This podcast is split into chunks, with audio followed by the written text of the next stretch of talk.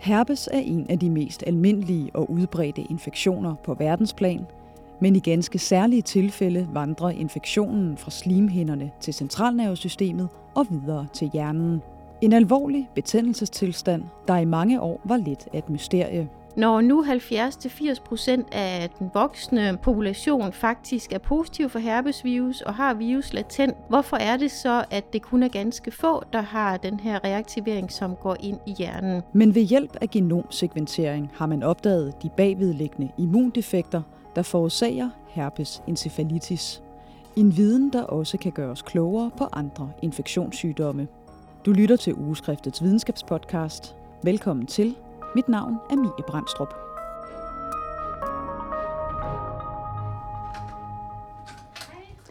Er det Trine? Ja. Hej. Kom indenfor. Tak for det.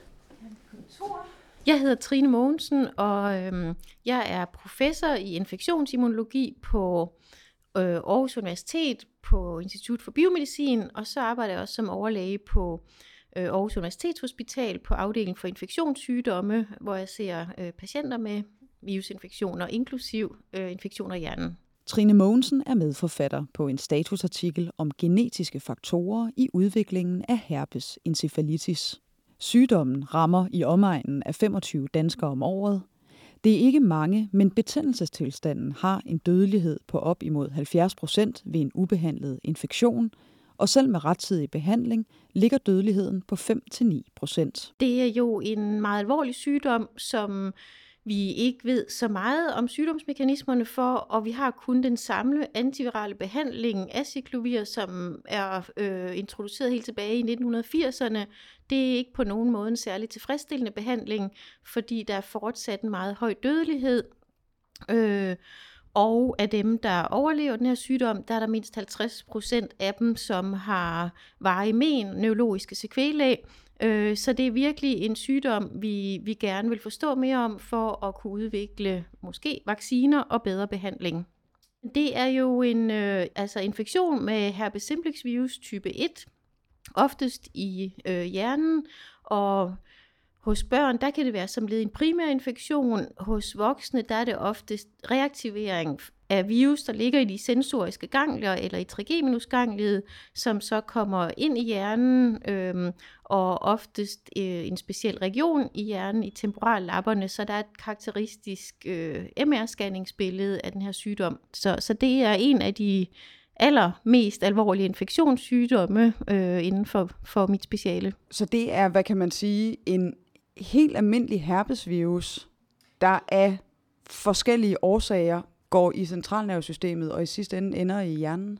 Ja, og noget af det, som vi er specielt interesseret i, og som vi også har lavet forskning om i de seneste 10 år i min forskningsgruppe, øh, og andre har også i, i hele verden, det er jo at forstå, når nu 70-80% af den voksne population faktisk er positiv for herpesvirus og har virus latent, hvorfor er det så, at det kun er ganske få, der har den her reaktivering, som går ind i hjernen?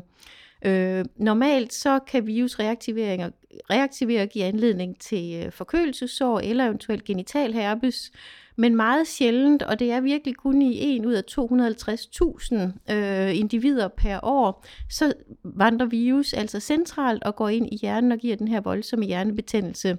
Det er det samme virus, så vi, vi ser på patientens immun respons øh, og dermed også patienternes genetik for at forstå, hvem er det, der er særlig sårbar for at være så uheldig og få infektion i hjernen. Og øh, hvad hedder det, I, øh, I øh, beskriver også, at der er nogle følgesygdomme. Du nævnte også nogle neurologiske skadevirkninger lige før. Hvad er det øh, for, for, for skader og følgesygdomme, som, som infektionen kan, kan kaste af sig? Jamen, øh, vi ser, at, at mindst halvdelen, og måske endda flere, øh, de har men i form af, af nogle kognitive problemer. Det er sådan noget som øh, hukommelsesbesvær, kronisk hovedpine, øh, koncentrationsbesvær, og en vis del har også øh, depression faktisk. Så der er altså sådan en skade på nogle af de højere funktioner i hjernen. Øhm, altså der kan også komme sådan deciderede, mere alvorlige hjerneskader. Så, så det er sådan ret markant, hvad man efterlades med. Vi ved også, at en, en lille del af de patienter, der har haft encefalitis, kan få encefalitis igen, eller de kan endda få det, vi kalder en autoimmun encefalitis, hvor de efter nogle uger til måneder på ny får hjernebetændelse, men med, med kroppens egne antistoffer, der, der, der laver en immunologisk reaktion. Og de skadevirkninger, du beskrev lige før, øh, bunder det i betændelsestilstanden? Ja, det er jo, at virus inficerer neuronerne, og så sker der selvfølgelig øh, en destruktion af neuronerne, men det er nok kun den mindste del. I virkeligheden er det nok vores immunrespons, som giver en del af skaden ved, at, at øh, neuronerne er meget følsomme for de øh, immunstoffer, cytokiner og interferon, der produceres som led i at bekæmpe infektionen.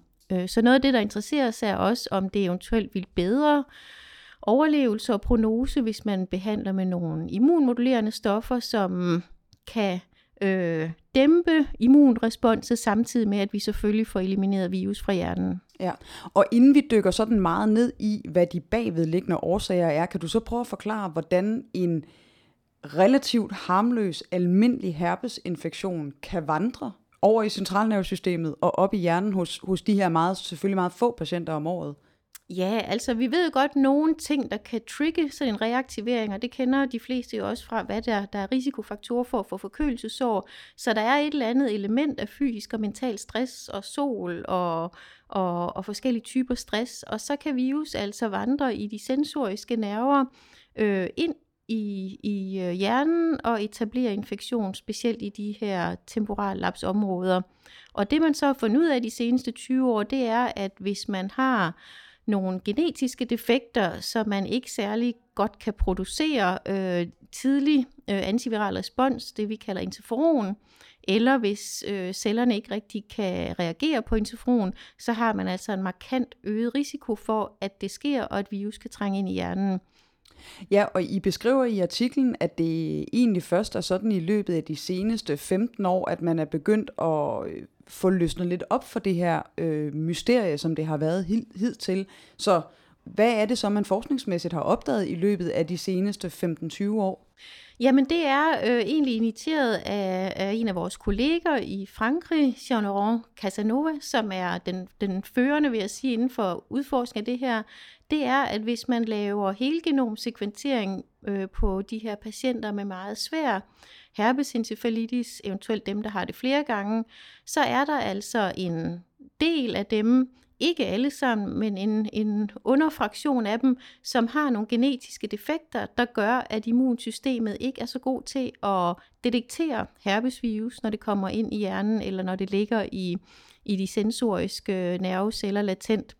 Øh, og hvis man ikke har det her stof, der gør, at man kan bekæmpe virusinfektion i den enkelte celle øh, eller spredning til andre celler, så har man altså en markant øget risiko for, at virus øh, kommer ind i hjernen. Så man har fundet enkelte molekyler, øh, som egentlig er lidt i den samme, hvad skal man sige, signalveje. Så hvis man ikke har de øh, sensorer eller receptorer inde i cellen, der detekterer, at, at herpesvirus er kommet ind i cellen, eller hvis nogle af de signaler, der skal være med til at udløse det antivirale respons, hvis de er defekte, så, så har man altså en, en markant øget risiko for at udvikle herpes encephalitis. Og er det den her øh, helgenomsegmentering, helgenomsekventering, som du nævnte øh, lige før, som har været nøglen til at finde ud af, hvad der ligger bag øh, herpes encephalitis? Ja, det vil jeg sige, det er, fordi øh, i starten vidste man jo ikke særlig meget om, øh, hvad det her skyldes, og, og så begyndte man at se på enkelte patienter med meget svært infektionsforløb, øh, og kunne så se, øh, at, at de funktionelt ikke kunne producere interferon, og man kunne så også se, hvis man tog øh, populationer af patienter med herpesencefalitis og sammenligner med øh, raske, eller sammenligner med alle dem, der har herpesvirus, men godt kan opretholde den her latenstilstand, uden at der udvikles øh, herpes encephalitis, så kunne man se, at de her gendefekter var, var meget fremherskende. Øh, og man kunne vise i patientceller, og det er også noget af det arbejde, vi har lavet, at hvis man så inficerer cellerne in vitro med herpesvirus, øh, så deler virus sig meget voldsomt i, i de patientceller, og der er altså ikke øh, det tilstrækkelige øh, boldværk mod infektionen. Øh, så det har vi har været via genetikken på basis af patienterne, at vi så har kunne forstå mekanismerne og har kunne udvikle nogle værktøjer til at forsøge at forstå sygdommen og identificere dem, der er specielt sårbare. Det er det samme virus, så vi, vi ser på patientens immunrespons øh, og dermed også patienternes genetik for at forstå, hvem er det, der er særlig sårbar for at være så uheldig og få infektion i hjernen.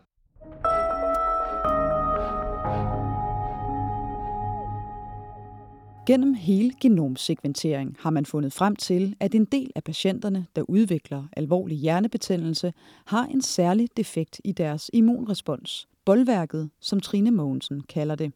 Der er tale om en defekt på immunresponset toll-like receptor 3. Hos øh, de fleste af os, så er det en receptor, som bliver aktiveret af dobbeltstrenget RNA, og normalt så er det så en måde, hvorpå øh, cellerne i vores øh, slimhinder og i vores blod og i hjernen, altså detekterer, at nu er der en fare, nu er der herpesvirusinfektion, og så i gang sættes der i løbet af ret få timer det her antivirale respons, det bliver sværere for virus at inficere nye celler og sprede sig.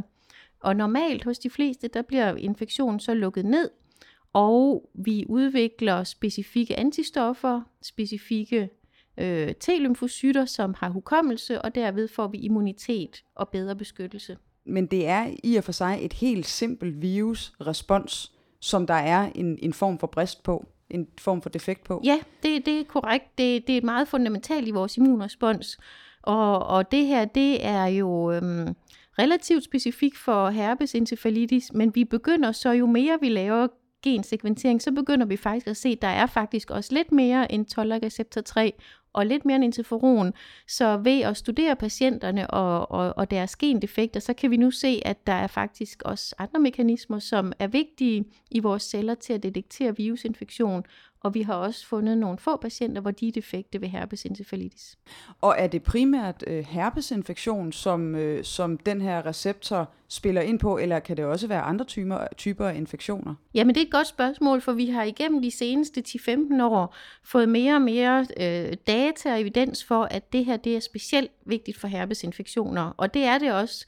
Men øh, det viser sig så faktisk, at øh, vi ser noget af det samme ved patienter med covid, Øh, for selvom det er et lidt øh, anderledes virus, et RNA-virus, så benytter øh, coronavirus faktisk nogle af de samme signalveje til at detektere RNA i cellerne, til at aktivere et antiviral respons.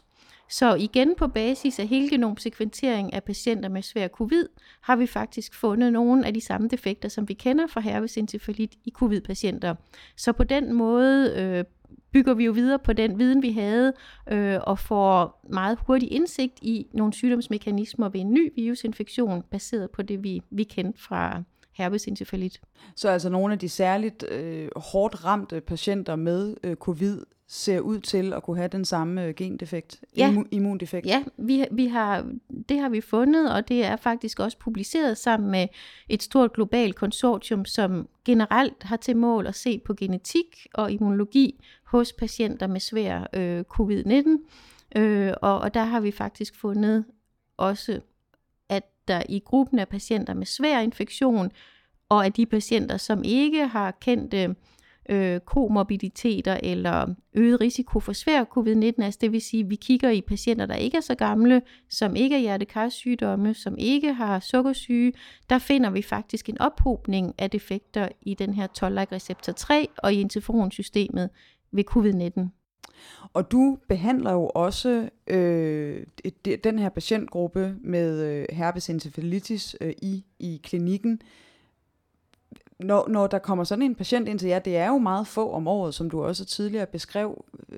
Hvordan har de det? Altså, hvad, hvad er det for en, en patientgruppe at stå med ude i klinikken? Ja, men altså det kan være et bredt spektrum, fordi nogen er jo meget dårlige og viser tegn på hjerneinfektion, encefalitis, meningitis, som vi, som vi også kender, også hvis man har en bakteriel meningitis.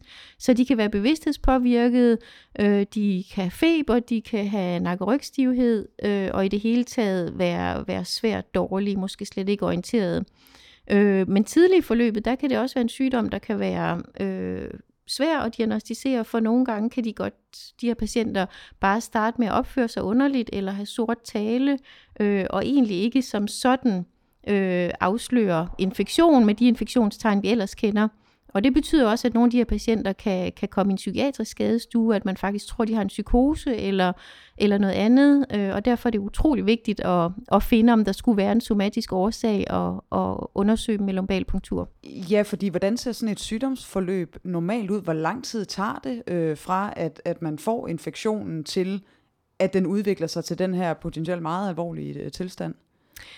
Det er jo svært at sige ved dem, der har reaktivering, for vi kan jo ikke helt vide, hvornår de er begyndt at få reaktivering, men det typiske billede er i hvert fald, at det er noget, der udvikler sig over dage, øh, ikke timer, øh, men at patienterne så har, har klager over hovedpine eller øh, bevidsthedspåvirkning eller forvirring i en eller anden grad, og, og så bliver indlagt enten mens de har det på det niveau, eller når de faktisk er svært dårlige og bevidstløse. Øh, så det udvikler sig over dage, øh, og, og det er jo selvfølgelig utrolig vigtigt at få diagnostiseret den her sygdom hurtigt, for vi ved, at den bedste effekt af antiviral behandling, det er, hvis man kommer meget hurtigt i gang mens vi stadig kan begrænse virus, øh, fordi sent i forløbet, der er skaden sket, og der er det alt det her immunpatologi og immunresponset, der faktisk er skadeligt. I skriver også i artiklen, at der kan være personlighedsændringer. Øh, hvad kan det dække over?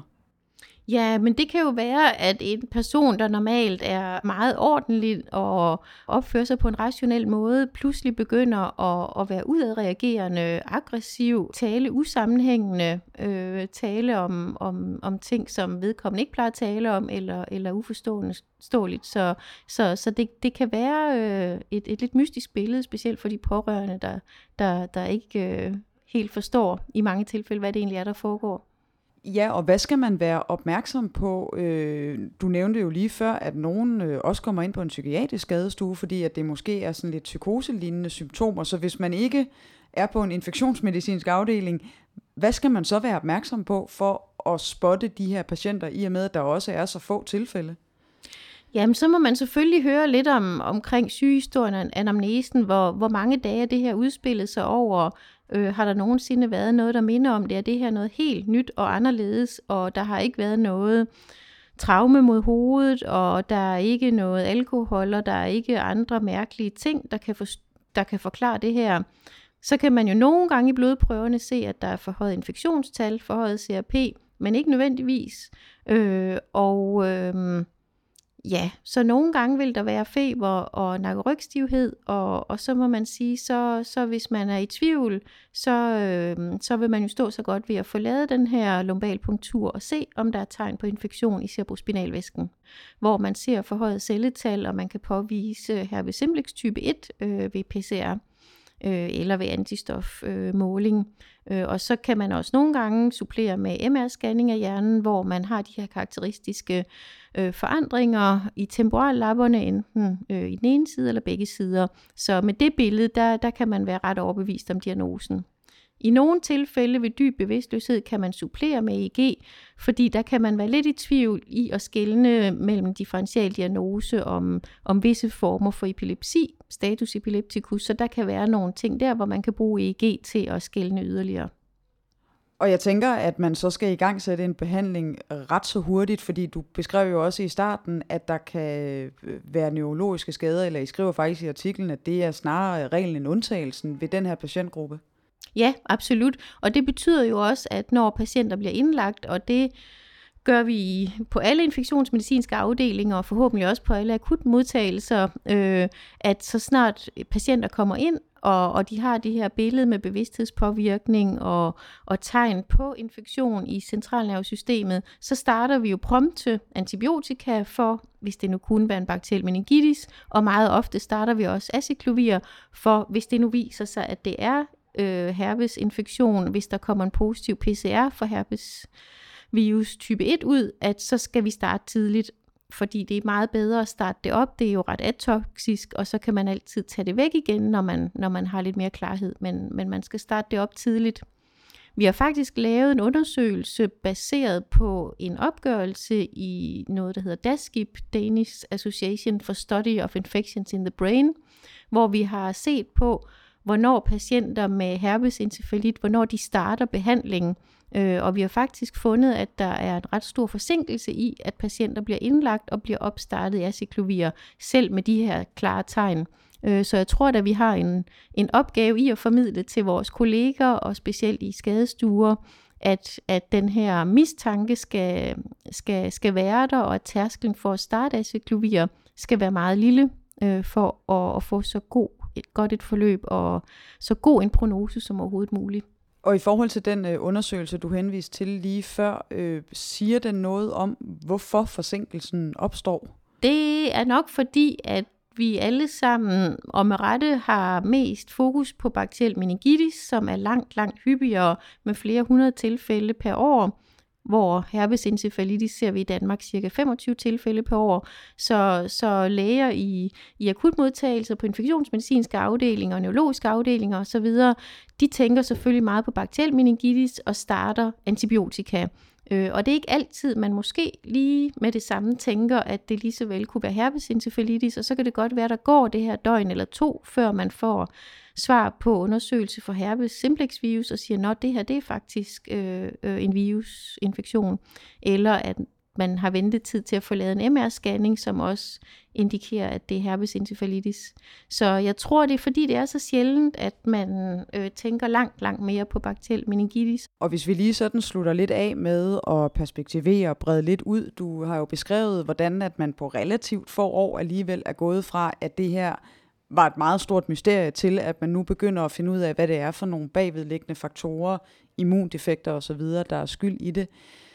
Hvad kan den viden potentielt øh, bruges til i, i, i fremtiden? Ja, men det, som, som vi jo rigtig gerne vil, det er selvfølgelig, at vi øh, kan, kan hjælpe de patienter, der har de defekter, og deres familier og øh, andre, som ind, så, hvor vi endnu ikke ved, de har dem.